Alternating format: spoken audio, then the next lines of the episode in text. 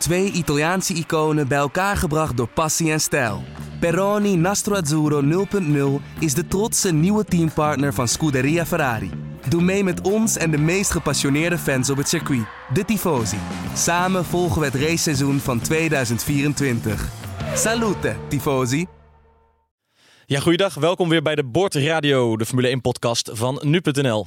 Wij gaan terugblikken op de duizendste Grand Prix uit de Formule 1-historie, de GP van China. En die was, eufemistisch gesteld, eh, niet de leukste van de duizend. Desondanks, of misschien juist daarom, is er weer zat te bespreken. Want zijn Max Verstappen en Red Bull niet een beetje terug bij af? Nu Ferrari en vooral Mercedes wederom duidelijk sneller bleken. Gaat Lewis Hamilton uh, op deze manier zeer vroegtijdig wereldkampioen worden? Of is het echt nog te vroeg voor zulke conclusies?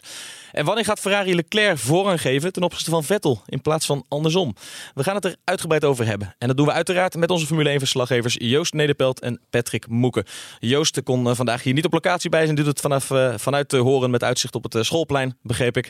Um, en mijn naam is Daan Smink en dit is De Bord Radio. Dat klinkt ook een beetje raar.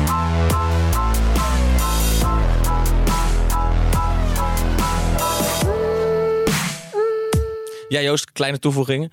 Uh, want het klinkt een beetje raar, zeg je. maar uh, jouw appartement kijkt geloof ik uit op een schoolplein, hè? Ja, dat is alles, ja. Oké, okay, ja, dat is alles. Houd het, houd het raam dicht, zou ik zeggen, dat we niet te veel gillende kinderen op de achtergrond horen. Maar als dat wel zo is, dan weten we waar het aan ligt. Precies. Niet ja. aan jou. Nee. Helder. Vast onderdeel natuurlijk van deze podcast uh, zijn de lezersvragen. Die komen uh, later in de podcast ook aan bod. Maar toch, om te beginnen, gooi ik er alvast eentje in die wel uh, ja, heel erg de hamvraag stelt. Rick Zinnige, onze voormalige snuffelstagiaire, is dat, bedenk ik me. jong, maar, maar scherp, want die zegt: jongens, hoe vaak zijn jullie in slaap gevallen tijdens deze Grand Prix? Patrick. Ja, geen één keer. Ik moet toch niet. Nee, nee, nee, nee. Ik vind het. Uh, ik moet ook altijd wel zeggen. Ja, het, het, het, deze was ook wel een beetje saai natuurlijk. Maar ik vind wel dat mensen heel snel zeggen dat een, uh, een Formule 1 Grand Prix saai is. Uh, er hoeft maar tien rondjes niets te gebeuren. En dan is het al meteen van. Oh, we gaan we weer en wat een optocht. En de races in het Schumacher-tijdperk, die waren saai. Die, die vertrok gewoon van pole position en die zag je echt niet meer, uh, niet meer terug. En we hebben nu nog die teamorders bij Ferrari gehad, wat best wel leuk was. Uh, we hebben een coureur die niet van pole position vertrok, maar wel gewonnen heeft. Dus wat dat betreft zijn er nog wel een paar verhalen te maken vanuit Binnen een saaie race is nog genoeg interessants uh, te vertellen. Absoluut, ja, ja. ja. Jij Joost, jij wel wakker kunnen blijven of ook wakker kunnen blijven? Ja, tuurlijk. Ja, nee, uh, ik kan natuurlijk niet ontkennen dat het niet de leukste was van de, van de duizend. Zeker niet. Maar het is wel echt een soort van Pavlov-reactie tegenwoordig dat als er in de eerste tien rondjes, precies wat Patrick zegt, niks gebeurt, dan gaan de eerste gifjes met slapende poezen, die gaan dan weer over, uh, over Twitter heen. En dan denk ik, ja, als je het niet leuk vindt, ga dan wat, je hoeft niet te kijken.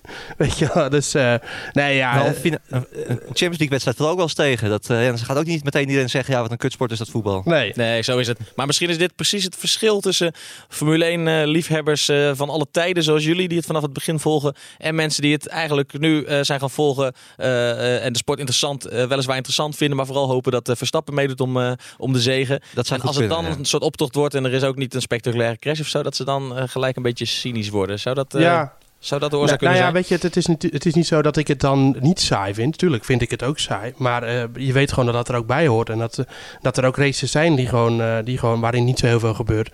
En, en ja, ik, heb, ik kijk al bijna 30 jaar Formule 1. En, en ik heb echt heel veel hele spannende races gezien. En ook best wel veel saaie races. En in mijn beleving waren er voorheen meer van dit soort races dan tegenwoordig. We hebben echt inderdaad de dominantie gehad van Schumacher. Maar ook daarvoor heb je vaak dat Williams of McLaren heel sterk was. En die gewoon helemaal wegreden bij het veld. En die, die ja, ik heb ook wel eens meegemaakt dat gewoon één team de rest van het veld op een rondje kon zetten. Weet je wel, ja, dat heb je tegenwoordig ook niet meer. Dus nee, saai hoort er af en toe bij. En er zijn ook saaie films, er zijn ook saaie voetbalwedstrijden. Ja, en het is, je kunt het niet zo creëren dat het altijd maar spannend is. En, en Nee, en de echte liefhebbers zoals jullie, die zien ook binnen saaie races nog genoeg elementen die het toch interessant maken. Ja, zeker. Ja, kijk, als je een... Uh, ik vind een Formule 1 auto die over een baan rijdt uh, en uh, op volle snelheid, of, dat vind ik al een leuk gezicht om te zien. Daar kijk ik al graag naar. Dus ja, voor mij, ik ben een echte liefhebber, maar ook, ook een kritisch volger nog steeds. Dus ik ben ook niet te beroerd om te zeggen dat het gewoon een saaie race was. Maar ja... Uh, dat hoort er gewoon bij. Uh, ik, ik, ik, uh, ik, ik, heb het er vaak over, maar ik kijk ook wel eens NASCAR. En daar hebben ze allerlei manieren om het minder saai te maken. Maar zelfs daar zitten gewoon saaie races tussen. Dat, dat, ja, dat, dat is eh, inherent aan sport. Er zijn ook saaie wielenwedstrijden of eh, saaie toeretappes. Of, eh, ja. Goed, zo is het. We gaan, eh, we gaan er verder niet, eh, niet Nee. te, te negatief over doen. We concluderen dat het saai was, maar we gaan eh, wel bespreken wat eh, deze saaie race ons allemaal eh, verteld Yes. heeft. Ehm, want, Patrick, kom ik toch eerst even bij jou uit. Wat zei je tegen, vrij, tegen mij vrijdag? Wie ging er hier, wie ging er hier winnen? Ja, dat was, was wel een beetje geleid door een eh, gezonde dosis chauvinisme. Maar eh, ik zei, ja, Verstappen zou wel eens kunnen winnen. Ja, maar je gelooft het ook echt. Ik bedoel, je riep niet zomaar. Nou ja, omdat je zag dat eh, ze zaten er al aardig bij. En die, die race pace van Verstappen in de trainingen zag er gewoon echt heel veelbelovend uit. Plus dat China een circuit is waar we in het eh, verleden heel veel mooie inhaalacties gezien hebben. Je kan er ook goed inhalen. Dus ik, eh, ja, ik vond het eh, niet zo'n heel gekke opmerking in eerste instantie. Nee, we gaan, Ook- het zo, we gaan het er zo verder over hebben. Over waar dat dan eh, in zat. En, en waar het dan voor Red Bull kennelijk misging, hè, tussen haakjes. Ehm, ik kom eerst nog even bij Joost tussendoor. Want Joost, jij had vooral Ferrari hier beter verwacht, hè? Ja, ja, dat was op basis van wat we in Bahrein hebben gezien. En eh, daar was Ferrari, eh, en in dit geval dan vooral Leclerc, eh oppermachtig in de race. En ook in de kwalificatie was Ferrari gewoon beter dan Mercedes. Eh, en nu was het andersom. Eh, en eh, ja, ik, we namen natuurlijk ook vrijdag, of ja, vrijdag was dat de, de, de, vooruitblik op video. En toen, toen zei ik al tegen jou van, nou ja, dat het voorspellen momenteel niet mijn liefste taak en mijn leukste taak is. Want het is gewoon best wel moeilijk. en, en eigenlijk ook na... Dat maakt het ook wel weer leuk. Precies, en ook na deze race is het nog steeds. ja, de volgende race is Azerbeidzjan. Er zit een heel lang rechtstuk in. Er zijn de temperaturen weer anders. Daar kan het zomaar zijn dat Ferrari daar weer de sterkste is. Dus nou ja, dat maakt het aan de ene kant heel erg leuk en zo. Maar aan de andere kant is het daarom moeilijk om eh, te voorspellen en vooruitblikken van eh, wat er nou precies gaat gebeuren in de race. Eh, dus eh, ja, dat heeft twee kanten. Ja, precies. Want ehm, eh, kijk, eh, ik, sta er, eh, ik zit er iets minder diep in dan jullie. En ik zie dan vooral, eh, ehm, eh, of ik concludeer dan vooral van onderschatten we niet gewoon Mercedes met z'n allen. die met twee vingers in de neus hier de beste waren. En eh, verdient dat team niet veel meer lof, ten eerste. Nee, dat, dat sowieso. Want ze hebben gewoon ja, de eerste drie races van het seizoen. Het, het klinkt enorm geflatteerd. Maar ze hebben gewoon drie keer een 1-2 gescoord. Maximaal Dat resultaat. Kijk, in de vorige Grand Prix, ja, daar was Ferrari het hele weekend het snelst. Die had Ferrari ook moeten winnen. Maar hier zetten, ja, zij gewoon weer de toon. Dan moet ik wel zeggen, zelfs op vrijdag nog dachten wij eigenlijk ook dat, ja, dat Ferrari ook de overhand zou hebben na de eh, trainingen. Dus die hebben toch weer gaandeweg het weekend eh, ja, behoorlijk wat snelheid ge- gevonden. Maar ja, gel- gelukkig maar. Het, eh, het zou ook zomaar weer kunnen zijn wat Joost zegt als de temperaturen weer gaan oplopen. eh, dat Ferrari er gewoon weer eh, eh, bovenop staat. Ik denk dat dit ook wat dat betreft echt een heel erg eh, seizoen gaat worden. eh, waarbij de, eh, het circuit gaat bepalen welk team de overhand heeft. Meer dan ieder ander seizoen. Dus het kan nog hartstikke spannend worden. Ja, en de conclusie om te zeggen, nou goed, Mercedes steekt er gewoon bovenuit. eh, eh, Hamilton, die is halverwege het seizoen al wereldkampioen. Dat is, dat is onzin, zeg jij. Nou, dat is, ja, ja, als je aan scorebordjournalistiek doet, dan, dan zou je dat kunnen zeggen.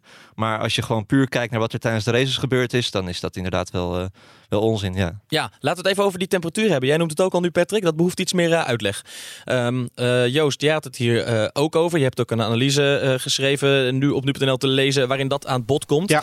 Ehm, conclusie, het was een graad of 19, eh, schreef jij in, eh, in eh, Shanghai. Ja. Ehm, en dat kwam de Mercedes ten goede. Patrick zegt net, de Ferrari is bij warmere temperaturen meestal beter. Ja. Leg eens uit. Nou, dat heeft vooral te maken met eh, he- het enige, ja, misschien wel het enige probleem waar Mercedes vaak mee kampt. Is dat ze, dat ze last hebben van overhitting van de, van de achterbanden. Eh, en eh, dat gebeurt eerder op een, op een hetere baan. En het, ja, dat, de, de baantemperatuur was nu 25 graden, wat voor Formule 1 begrippen gewoon laag is. En de buitentemperatuur was zelfs nog lager. En dan hebben ze dus minder last van die, van die overhitting. Dat is niet de enige reden waarom Mercedes zo snel was in, in China. De hoofdreden is dat ze gewoon een hele goede auto hebben. Maar dat zijn dingen die spelen wel mee. En, eh, en het, de temperatuur ging door het weekend heen steeds verder omlaag. En dat eh, was ook een beetje te zien in de, de vorm die Mercedes eh, liet zien. Eh, maar het ligt ook aan andere dingen. Het ligt ook aan eh, die lange doordrijders halverwege de tweede sector. Waar vooral Bottas in de kwalificatie zo hard doorheen gingen. Die Mercedes die ligt daar echt als een baksteen. En dat, eh, daar had de Ferrari heel veel moeite mee. En de Red Bull ook. Dus ik, ja, ik noemde hem ook wel een beetje de beste allrounder, die auto van Mercedes. En die uiteindelijk misschien op de, de meeste circuits toch het beste tot zijn recht komt. Maar dat, ja, dat, dat, het is toch heel erg afhankelijk van welke, op welke baan je bent en hoe, hoe de layout is van die baan. Ja, maar kunnen we dat dan wel zeggen? Want we hebben drie best wel verschillende circuits nu gehad. Hè? Jij zegt Mercedes meest allround. Inderdaad, ze scoren elke keer 1-2. Ja. Eh, ja, dan denk ik nog steeds van, ja, waarom zou dat dan niet de rest van het seizoen zo blijven als, als ook Mercedes zich enigszins doorontwikkelt? Nou, Mercedes was eh, in, eh, in Australië inderdaad heel snel. Maar daar, ja, dat Ferrari, wat Ferrari daar liet zien, dat was niet wat ze, wat ze zelf verwacht hadden. Dus dat was echt beneden de potentie van die auto. In, in Azerbeidzjan, of eh, sorry, in eh, Baku, uh, nou ben ik ze allemaal door elkaar aan het halen. Bahrein, sorry. Uh, daar was, Bahrein, ja. was Ferrari gewoon, had daar gewoon de snelste auto's. Dat is simpel, dat, dat zal niemand ontkennen. En bij Mercedes al helemaal niet. Dus ja, daar, alleen, dus dat gaf een vertekend beeld. En nu was het gat wel weer redelijk in het voordeel van Mercedes, maar ook weer niet heel veel. Ja, het is, het is gewoon een beetje natte vingerwerk. Mercedes heeft in principe gewoon de beste auto. Daar uh, kunnen we natuurlijk niet over discussiëren. Maar of dat overal zo zal zijn en of dat het hele seizoen zo zal zijn, dat is, uh, dat is nog even de vraag. Ja, goed. Want laten we Red Bull er nu nog wat meer gaan bij gaan betrekken. Hè. Ja. Goeie, goeie, goeie derde. Aan de andere kant, in de wereldtitelstand staat Verstappen derde. En houdt hij bij de Ferraris nipt voorlopig, maar die houdt hij nog achter zich. Nou ja, dat lijken de mensen ook haast te vergeten. Hè? Dat dit gewoon zijn beste seizoenstart ooit is uit zijn Formule 1 loopbaan. Van Verstappen. van Verstappen, ja, absoluut. En ja, hij heeft het vooraf ook gezegd: van als wij een, een, rol van betekenis willen spelen, dan zullen we gewoon in ieder geval in het begin van het seizoen goed moeten scoren, maximaal moeten scoren. En dat is, ja, dat is, wat, dat is wat hij nu doet. En het, het gaat naar, de, ja, naar Hamilton is wel bijna 30 punten, dat is veel. En of hij echt een titelkandidaat, om dat woord maar even in de mond te nemen, of hij dat nog gaat worden, ja, dat zal nog van heel veel factoren afhangen. Maar het gaat veel te ver om nu te zeggen dat dit wordt weer een, een seizoen als, als alle andere een verloren seizoen. nee, dat, dat, dat, kan je echt nog niet zeggen. Want um, betere start dan vorig jaar. Ze hebben, Stappen derde. ze hebben nu die de Ferraris en de Honda motor doet het goed. Precies, ja. En die Honda motor, uh, uh, ja, de, de, de, potentie van die motor is veel groter uh, dan met Renault. ze zijn eigenlijk nog maar net onderweg. Hè. Ze zijn elkaar toch ook nog wel een beetje aan het aftasten. Adrian Newey, de ontwerper van de Red Bull auto, die heeft het, het chassis volledig om een nieuwe, nieuwe motor heen moeten bouwen. Dus het is wat dat betreft ook niet gek dat ze nu nog een beetje zoekende zijn naar, het, naar de juiste afstelling. En als je ziet, uh, Red Bull dicteert altijd heel erg op uh, de doorontwikkeling gaandeweg het seizoen. Ja, als ze dat dit jaar ook weer kunnen, kunnen bereiken, dan, dan, dan, kan er nog heel veel mogelijk zijn. Ja, ja, Red Bull kan best een inhaalslag, dat zit er best in voor Red Bull. Dan moet er wel een hoop gebeuren. Maar normaal gesproken hè, hebben ze ook zelf niet geroepen hoor, dat ze wel even wereldkampioen zou worden. Maar een inhaalslag zit er wel in. Maar wereldtitel nee, en als je wordt dat... wel heel moeilijk natuurlijk. Nee, ja, zeker ook. Omdat, uh, uh, nou ja, als, stel je wil dat gaan doen, dan moet Vettel moet races gaan winnen. Leclerc moet races gaan winnen. Bottas moet uh, punten gaan afsnoepen van Hamilton. Aan de andere kant, het zijn 21 races. Ja, jij bedoelt dan, dan moet niet alleen Red Bull het in zijn eentje doen. Precies, maar dan, ja, ja, moet, moet vooral Ferrari ook af en toe voorkomen dat Mercedes wint. Precies, ja. Kijk, het zijn 21 races. Als jij uh, vier, vijf, als, als er vijf coureurs vier Grand Prix winnen, ja, dan ben je, dan ben je titelkandidaat. Dus als, als, als dat gebeurt, dan zou het kunnen. Maar het, inderdaad, het, uh, zoals het nu lijkt, is Red Bull wel weer gewoon het, uh, het derde team. En dat is ook ja, helemaal niet gek als je ziet wat er allemaal gebeurd is. Nee, dat heeft tijd nodig. Ja. Ja.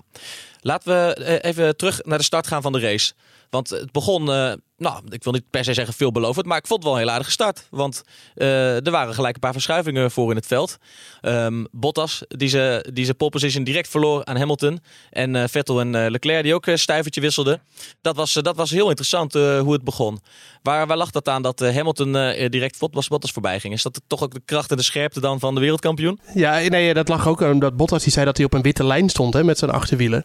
Dus die, waardoor hij dus minder grip had en daardoor veel wielspin had na afloop. Um, dat zou het kunnen verklaren. Het is in ieder geval wel moeilijker dit seizoen om een auto echt goed weg te krijgen. Je ziet toch wel vaker dat, dat ook topcoureurs een hele slechte start hebben of juist een hele goede start.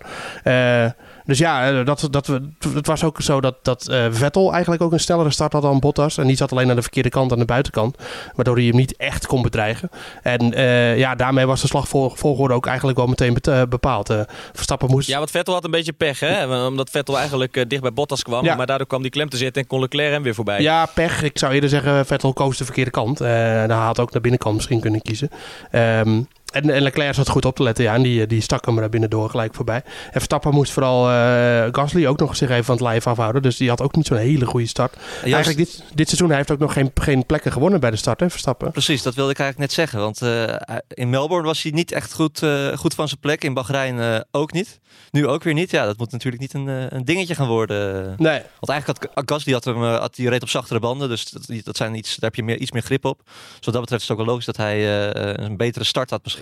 Kort na zijn doorbraak God Verstappen toch best een tijd als, als de man die razendsnel altijd van start ging. Uh. Ja, klopt. Dus uh, nou, het is wel een iets ander, vorige week ook al verteld, een iets ander, ander koppelingssysteem. Dus misschien dat dat nog een beetje, beetje wennen is.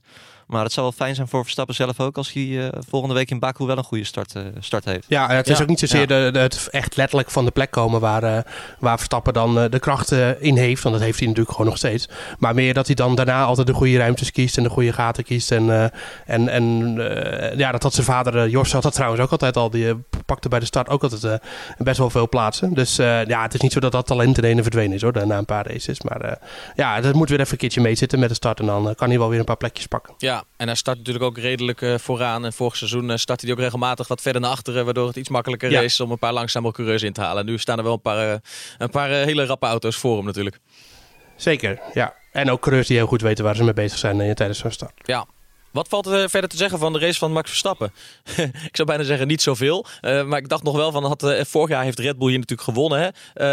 Uh, in China met, met Ricciardo op tactiek. Hadden ze nu tactisch nog iets anders kunnen doen? Nee, ze hebben tactisch echt het maximale eruit gehaald. Juist door die tactiek hebben ze nu die, die vierde plaats eigenlijk afgepakt van Ferrari. ja, Red Bull heeft eigenlijk de, ja, de strategieën van, van Ferrari, maar ook van Mercedes bepaald. Verstappen ging als, uh, als eerste naar binnen om een, uh, ja, een undercut noemen ze dat uh, te proberen. dan kom je als, als eerste op versere banden weer het asfalt op. kan je een snel rondje rijden en dan kan je, zou je onderling ja, een, een, positie naar voren kunnen komen. Nou, dat triggerde Vettel of Ferrari om Vettel naar binnen te halen. Want Vettel, Direct daarna riep Ferrari Vettel naar binnen. Dat, dat, moest Ferrari doen, want als ze dat niet hadden gedaan, of, of ja, ze hadden ook Leclerc naar binnen kunnen halen. Maar dan is, was Vettel zijn plekje kwijt geweest. Dus ik vind het ook wel weer logisch dat ja, dat Ferrari dan uh, Vettel naar binnen haalt. Maar daardoor werd Leclerc, uh, ja, die, die kwam daardoor achter, achter Verstappen terecht. Ja. Die was al gezien. En ja, zo had, had, had, had, Verstappen een plekje gewonnen. ja. Ja, en het leverde uh, kort daarna, um, was dat geloof ik nog wel misschien het hoogtepuntje van de race op. Een mooi duelletje tussen Verstappen en Vettel. Ja. Verstappen die heel laat uitremde, à la Verstappen. Maar net zijn hand overspeelde, hè, want Vettel kon hem toen uh, corrigeren en binnen doorkomen. En daarna was er voor Verstappen eigenlijk geen houden meer aan. Hij, hij zei zelf ook na afloop van, ik had, Vettel reed op koudere banden. Ik moest het, het was mijn enige kans om het te doen. Maar eigenlijk wist ik al dat het, dat het geen zin had en dat hij daarna weg zou rijden. Omdat we gewoon simpelweg de snelheid niet, niet hadden van de Ferrari. Aan de andere kant, als hij er wel voorbij was gekomen, dan ja, trekpositie is gewoon heel erg belangrijk. Dus dat hij er ook zomaar voor kunnen blijven. Maar ja, eh, gemaximaliseerd. Uh, ja, precies. Dan had hij ervoor kunnen blijven, maar niet, niet, niet het restant van de race waarschijnlijk. Nou ja, dat, dat, dat, dat, weet, dat, weet, je, dat weet je ook weer niet. Want dan, als je, als je door, lange tijd kort achter iemand rijdt, dan gaan je banden ook weer sneller, sneller slijten. Dus misschien dat Vettel dan probleem, probleem met zijn band had gekregen. Maar ja, nee, dit was echt het maximale resultaat, denk ik. Maximale voor Verstappen, maximale voor Red Bull. Ook voor Gasly gaan we het zo nog over hebben. Um, maar werk aan de winkel dus voor Red Bull, want er moet wel een inhaalslagje gemaakt worden. Zeker, zeker. Ja, als als ze echt nog mee willen doen voor de prijzen, dan moeten ze weer een flinke inhaalslag gaan, uh, gaan maken. Want dat is wel duidelijk nu. Uh, Mercedes en Ferrari liggen gewoon nog voor op Red Bull. Ja, Ferrari, laten we het daar eens over hebben. Want daar is uh, nou, het hele seizoen al het een en ander aan de hand. Uh, ik zei het net in de intro al. Uh, de vraag is wanneer krijgt Leclerc de voorkeur boven Vettel in plaats van andersom. Nu was dat duidelijk nog andersom. Tot frustratie merkte je tijdens de race van, van Leclerc. Die Vettel voor moest laten gaan. En over de boordradio van zich liet horen. Let Sebastian by, let Sebastian by. I'm pulling now, I'm pulling away. Ja jongens, zeg het maar. Had Leclerc daar een punt? Mm, vond ik niet eigenlijk. Was het een verkeerde keuze van, uh, van uh, Nee, ik ja, bedoel, het, uh, op de tijdenmonitor kon je gewoon zien dat Vettel in eerste instantie steeds binnen DRS van, van Leclerc bleef. en nadat ze geswitcht waren, reed Vettel, hij maakte twee keer een foutje waardoor Leclerc weer terug kon komen. Maar reed Vettel eigenlijk wel een heel klein beetje weg bij Leclerc. Dus Vettel was in de basis wel iets sneller dan Leclerc. en ja, als je in achting neemt dat, dat Ferrari gewoon Vettel als kopman ziet, dan was het op zich wel een logische beslissing om dat te doen. Ja, was het niet zo heel gek. Veel mensen denken toch van, uh, ja, kom op, die Vettel die maakt elke keer foutjes. En, uh, en we zijn wel heel benieuwd. We zijn wel heel benieuwd als Leclerc de vrije hand krijgt hoe die het dan gaat doen. Maar, maar tot nu toe uh, begrijp nou, jij ja, Leclerc, het was niet zo dat, dat, dat hij dit seizoen, of dit, dit, deze race nou echt fantastisch presteerde. dat was in, in de kwalificatie al niet zo. En dat was natuurlijk in, in, de, in de race zelf ook niet zo. Dus um, in, in, in, in Bahrein maakte hij echt aanspraak om de positie van kopman van Vettel over te nemen. Maar dat was in, in in China was dat... Nee. Hij ging wel bij de start, hè? Ik bedoel, hij startte achter Vettel, maar hij ging hem Ja, wel maar voorbij bij dat, de start. daar hadden we het natuurlijk net over. Dat kwam ook omdat Vettel eh, ver- verkeerd kwam te zitten met Bottas. Dus, eh, want in- initieel was, Mhm. was Vettel wel gewoon sneller weg dan, eh, dan Leclerc. Of tenminste zeker even snel weg dan Leclerc, als Leclerc. Ehm, ja, en daarna, ik vond het daarna wel echt heel vreemd hoe, eh, hoe Ferrari eh, het met een strategische... eh, eh, neerzetten. Want hij, ze lieten hem in eerste instantie echt veel te lang doorrijden op, die, eh, op de, de, de softbanden. Eh, of, Nou, dat wil ik net zeggen, want je hebt, eh, je hebt opofferen en je hebt Ja. ja. opofferen? Nee, of de, de- de- ja, het was eh, eigenlijk als dat het enige doel was om de hele tijd eh, hem zo, zo te lang door te laten rijden. Om uiteindelijk een voor Bottas te krijgen en dan Bottas twee rondjes op te houden. Ja, dat, dat sloeg echt helemaal nergens op. Dan offer je wel echt iemand op. En, maar ja, misschien hadden ze op zich ook wel het besef dat ze, dat ze één positie sowieso aan Verstappen kwijt zouden raken. Omdat Verstappen natuurlijk de, de mogelijkheid had om, om die undercut te doen waar Patrick het net over had. Ehm, maar ja, het, het- het- het zag er allemaal wel een beetje gelaten uit bij Ferrari. En ze waren toch wel teleurgesteld, Mhm. denk ik, dat ze Mercedes niet bij konden houden. En ze hadden dan het voordeel dat ze in principe een snellere auto hadden dan Red Bull. Maar ja, dat dan, dan toch op, strategische, eh, op een strategische manier krijgt Red Bull er dan toch nog weer een auto voor. En dan, eh, ja, dan was het eigenlijk maximaal haalbaar. Vettel had ook nog de puntje voor de snelste ronde. Maar die raakte ze uiteindelijk ook, ook nog kwijt aan, eh, aan Gasly natuurlijk. Dus ja, het was gewoon geen goed weekend voor Ferrari. En ja, ik denk dat ze toch wel erg sterk hadden gehoopt dat ze na dat optreden in, in, in Bahrein nu wel de, de, de lijn voort konden zetten. Maar ja, dan pakken er toch een paar omstandigheden niet in hun voordeel uit. En eh, misschien is er toch ook nog wel het een en ander met die auto aan de hand, waar we natuurlijk niet alles het fijne van weten. Dus eh, het rommelt nog steeds heel erg bij Ferrari. Het rommelt zeker bij Ferrari. Ja, ik zag eh, in je analyse al eh, dat er straks wel, als het, als het straks in Azerbeidzjan weer misgaat, dat er wel eens aan de stoelpoot van Binotto Ja, gezaagd dat kan is gaan het worden. typisch Italiaans natuurlijk. Dat, eh, dat er dan gelijk aan hem getwijfeld gaat worden. En dat komt ook meer van, van krachten van buiten Ferrari hoor. Of mensen die daarvoorheen gewerkt hebben. En niet zozeer van de binnen Ferrari zelf. Maar ja, als de, de, de, de teneur toch een beetje is dat het aan hem gaat liggen. Dan, dan is het beeld natuurlijk snel geschapen. Ja, nou zover is het nu. Patrick wil je graag op inhaken. Ja, ja, ja. Ei- eigenlijk zie je alweer precies hetzelfde wat er vorig jaar en de afgelopen jaren daarvoor ook alweer gebeurde hè, bij Ferrari. Er gebeurt iets onverwachts. Verstappen gaat naar binnen. Eh, toch weer een klein beetje van paniek. Wat doen we nou? Eh, Vettel wordt uh, kofferen dan Ja. wel goed. Maar bij, bij Leclerc, want, want eigenlijk hebben ze hem, eh, ze lieten hem te, te, eh, te lang doorrijden voor een twee-stopstrategie. Eh, en een één-stopstrategie was ook niet mogelijk. En daardoor kreeg je juist een soort halfbakken strategie, waardoor die eh, ja, totaal niet meer competitief eh, eh, kon zijn. En dat, dat zijn wel weer typisch van die Ferrari Ja. Dingetjes waarvan je ja. eh, als ze echt, een, eh, als ze echt de- ja, eh, grote veranderingen wilden gaan doorvoeren, zoals ze dat hadden gezegd, ja, dan was dit wel weer zo'n serieuze test die ze dan niet. Nou ja, Misschien in hun hebben. hoofd eh, was het een hele goede strategie wat ze Leclerc lieten doen. Maar, eh, eh, oh, en op papier, maar op asfalt uh, pakte het helemaal verkeerd uit natuurlijk. En, uh, ja, maar kijk, kijk zo'n zo'n groot team wordt eigenlijk gewoon ook op strategisch gebied de lakens uit te delen. Zij hadden ook kunnen bepalen van we gaan die, die undercut van Verstappen coveren door gewoon zelf Ja, als eerste ja, te stoppen. Het is toch altijd maar weer afwachten en kijken wat de rest Ja, doet. dat was vorig jaar ten opzichte van Mercedes ook elke keer Ja, precies. Ja, Ja, Dus, dat, is, is misschien ook een beetje door de situatie waar ze nu weer in zaten. Eh, dat ze aan de ene kant eh, proberen te kijken of ze Mercedes toch bij konden houden. En dan heb je natuurlijk wel de ideale strategie nodig qua eh, wanneer ga je naar binnen met je banden, wanneer zijn je banden echt op, zodat je eigenlijk altijd optimaal presteert. En eh, in dat licht was het misschien voor hun te vroeg om naar binnen te gaan. Eh, anderzijds, ze hebben gewoon een auto achter zich rijden nog die in principe niet veel langzamer is. Ja, dan moet je daar ook weer op reageren. Dus ik, ja, dat hinken op twee gedachten is natuurlijk altijd verkeerd als je je ideale strategie moet bepalen. En eh, ja, daarom eh, denk ik dat ze dan maar gewoon helemaal half bakken deden. En ja, ze hadden natuurlijk het initiatief kunnen nemen en gewoon eerst Leclerc vroeg kunnen binnenhalen, kijken of Stappen reageert en dan daarna Vettel binnenhalen. Maar dat deden ze niet. Ze lieten het initiatief aan Red Bull en toen waren ze eigenlijk al gezien wat betreft Leclerc. En ja, wat daarna, Precies, wat daarna ja. Gebeurde, dat was gewoon, eh, ja, dat leek wel een soort van continue paniekreactie. Eh, dus eh, Ja. ik snap wel dat Leclerc na aflo- af, af- afloop eh, gefrustreerd uit die auto gestapt is. Hij was daarna wel weer Ja. koeltjes en daarna Hij hield zich Ja. in, hij hield zich in hè, Ja. voor de camera vervolgens. Ja, dat had hij, eh, had, heeft snel geleerd Ja, te maar ik, aan de andere kant bedoel, eh, ik ben eh, het- een groot bewonderaar van Leclerc en dat, dat denk dat iedereen dat inmiddels wel is. Maar hij heeft ook nog maar één seizoen in de Formule 1 erop zitten. Hij komt net kijken bij Ferrari. Hij heeft een hele goed weekend gedraaid natuurlijk in Bahrein. Maar het is ook niet zo dat, dat, het- dat het volstrekt logisch is dat Ferrari nu gelijk alle, alle bal op hem gooit en niet meer op Vettel. Want Vettel is wel nog steeds viervoudig wereldkampioen en het, die maakt wel eens een foutje. Maar in de basis is dat gewoon een steengoede coureur natuurlijk. En dus ehm, ja, dat beeld begint nu al heel snel ontstaan. Dat was ook natuurlijk een vraag bij eh, van, eh, van een van onze lezers. Dus, eh, maar de, dat Ferrari de alle ballen nog op Vettel gooit, is natuurlijk eigenlijk gewoon volstrekt begrijpelijk.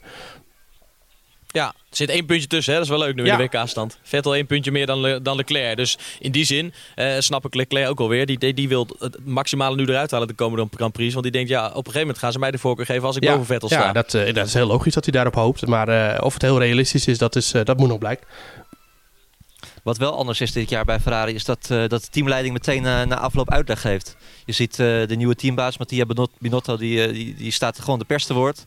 Eh, waar Arie Verbenen, de vorige teambaas, zich juist heel erg, erg, erg schuil hield.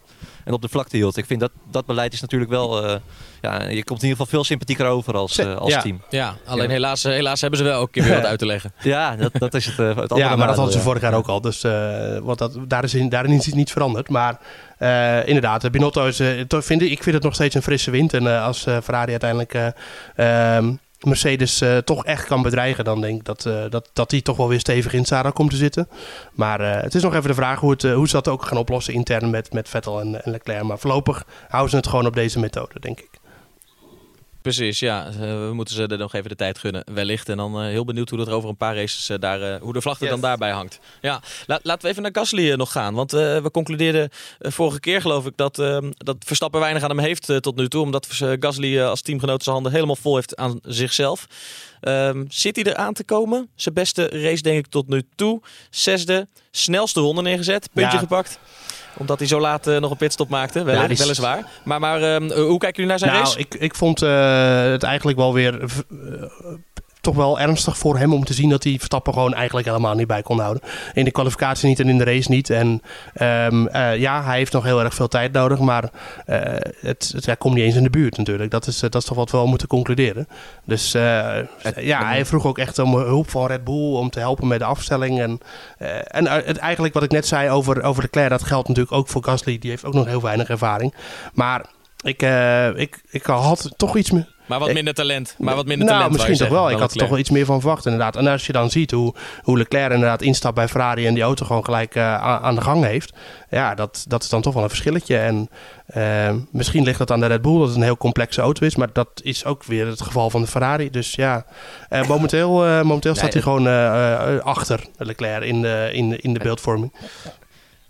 En ver achter dat het nu lijkt alsof hij een aardige race gereden heeft. Het komt gewoon omdat het verschil tussen de top drie teams en de, de rest best Ja. wel groot is.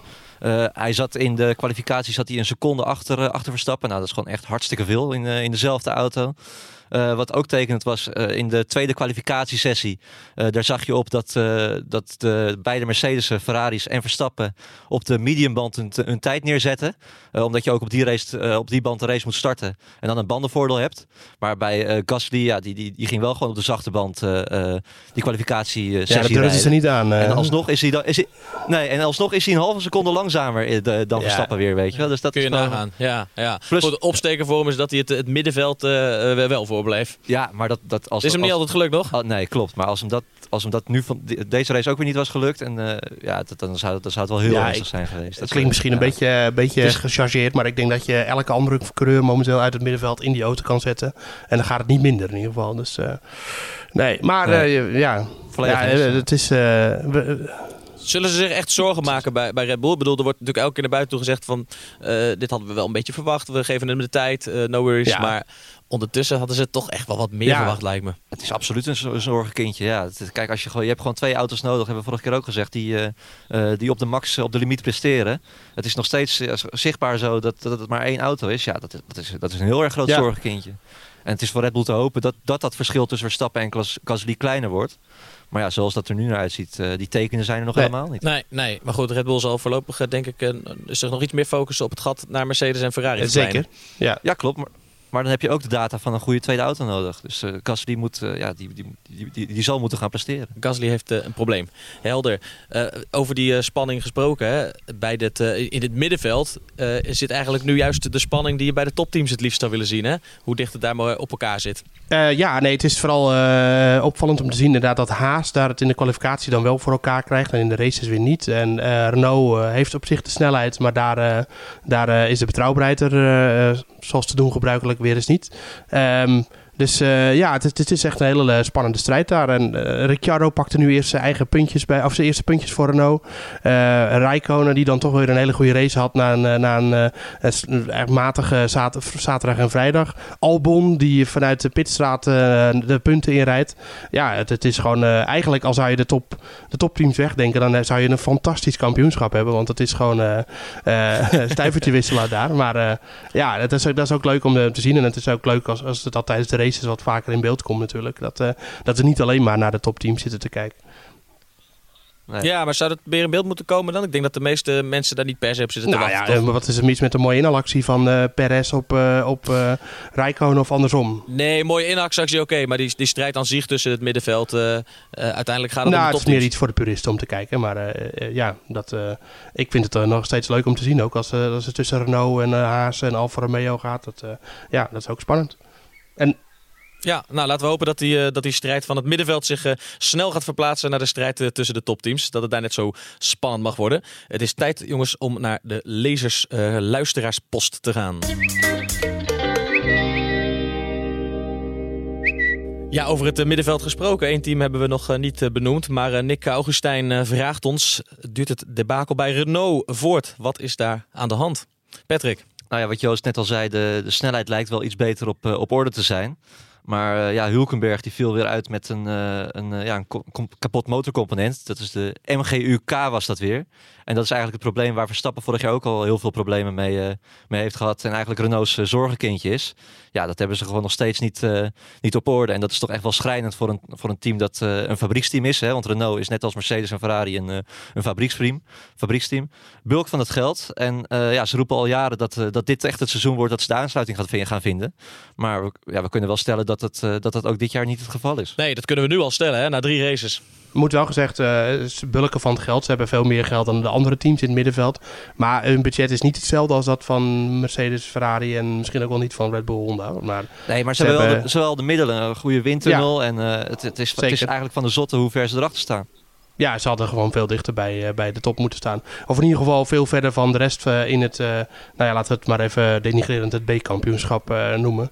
dat, dat, die afstand had veel groter moeten zijn. En het is natuurlijk eigenlijk ook wel heel ja, bedroevend eigenlijk dat, dat die betrouwbaarheid maar, maar op blijft spelen. En dat het maar dingen maar kapot gaan. En we hebben het nou uh, voor, in Bahrein stonden er twee uh, Renaults naast de, naast de baan. In, in Australië een, Renault motor rokend in een McLaren. En nu uh, Helkenberg die weer uitvalt. Het is, het, het is kommer en kwel. Het blijft maar doorgaan. En dat, ja, ik, dat ze daar bij Renault nu nog steeds niet de noodzaak van inzien om echt in te grijpen. En bijvoorbeeld een, een nieuwe teamleiding te installeren. Dat, dat verbaast me toch wel een beetje. Nou, dat wilde ik net zeggen Joost. Want want uh, als Renault een Italiaans team was geweest, dan waren er al lang Ja, en heel veel koppen inmiddels. koppen op rij waarschijnlijk. Ja, ja nee, die zijn er iets resoluter in. Uh, maar uh, ja, de Abiteboel krijgt nog een hoop tijd. En het, het, is... ik, ja, er is Zijn er iets... geen geluiden dan dat, daar, um, dat dat een keer ophoudt? Tuurlijk wel. Hoe komt dat, hoe komt dat, dat Abiteboel zoveel tijd krijgt? Want het is al uh, niet, niet één seizoen, maar veel langer huilen met de pet op. Nou ja, het is niet zomaar dat ik daar verbaasd over ben. Want ik, ik weet niet waarom dat is. Uh, ik kan geen goede reden zien of bedenken. Maar... Abiteboel komt wel uit een hele invloedrijke Franse familie. En uh, Formule 1 is politiek. Dus die, die, die, heeft daar wel aardig wat, wat vingers in de, in de pap. Ja, leg eens uit. Uh, nou ja, zijn, zijn familie is sowieso heel rijk. Uh, in het bedrijf, Frans bedrijfsleven uh, ja, heel invloedrijk.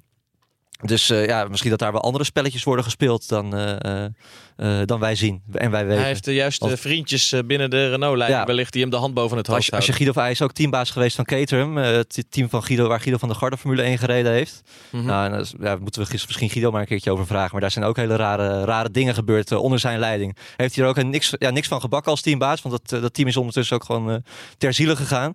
En uiteindelijk zie je hem toch weer opduiken als teamchef bij Renault. Ja, dat, dat is natuurlijk ja. ook wel een beetje vreemd. Ja, hij, hij heeft, uh, hij heeft nog uh, alles te bewijzen. Maar de vraag is nu hoeveel tijd hij nog krijgt. Ja, ja. Het houdt wel een keer op, ook ja, voor de Boel lijkt Tuurlijk, ja. ja.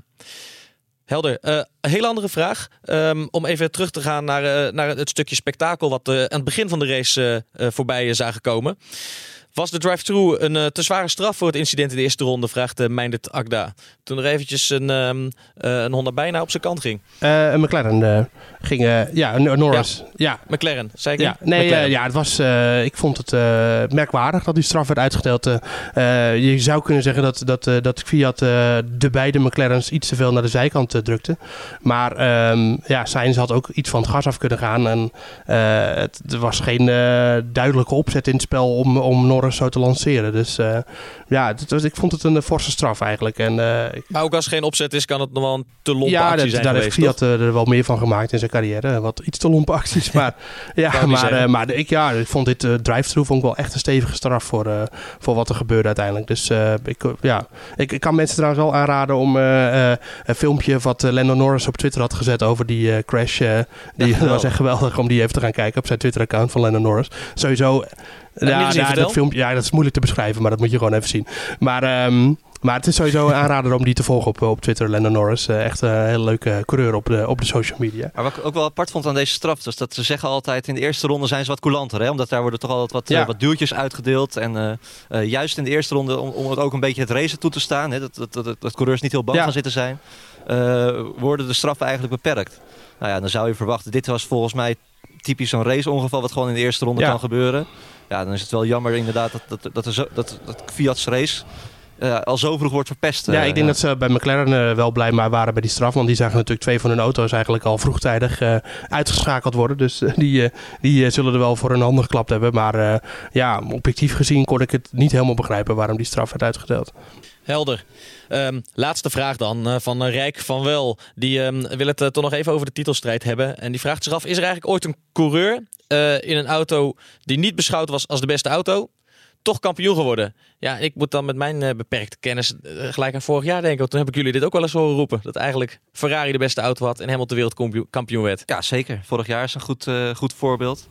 ja, zijn er meer? Heel veel. ja, ik, ik moest meteen denken ook aan, aan 2007. Dat was het debuutjaar van Lewis Hamilton in de Formule 1. Die zat toen naast Fernando Alonso.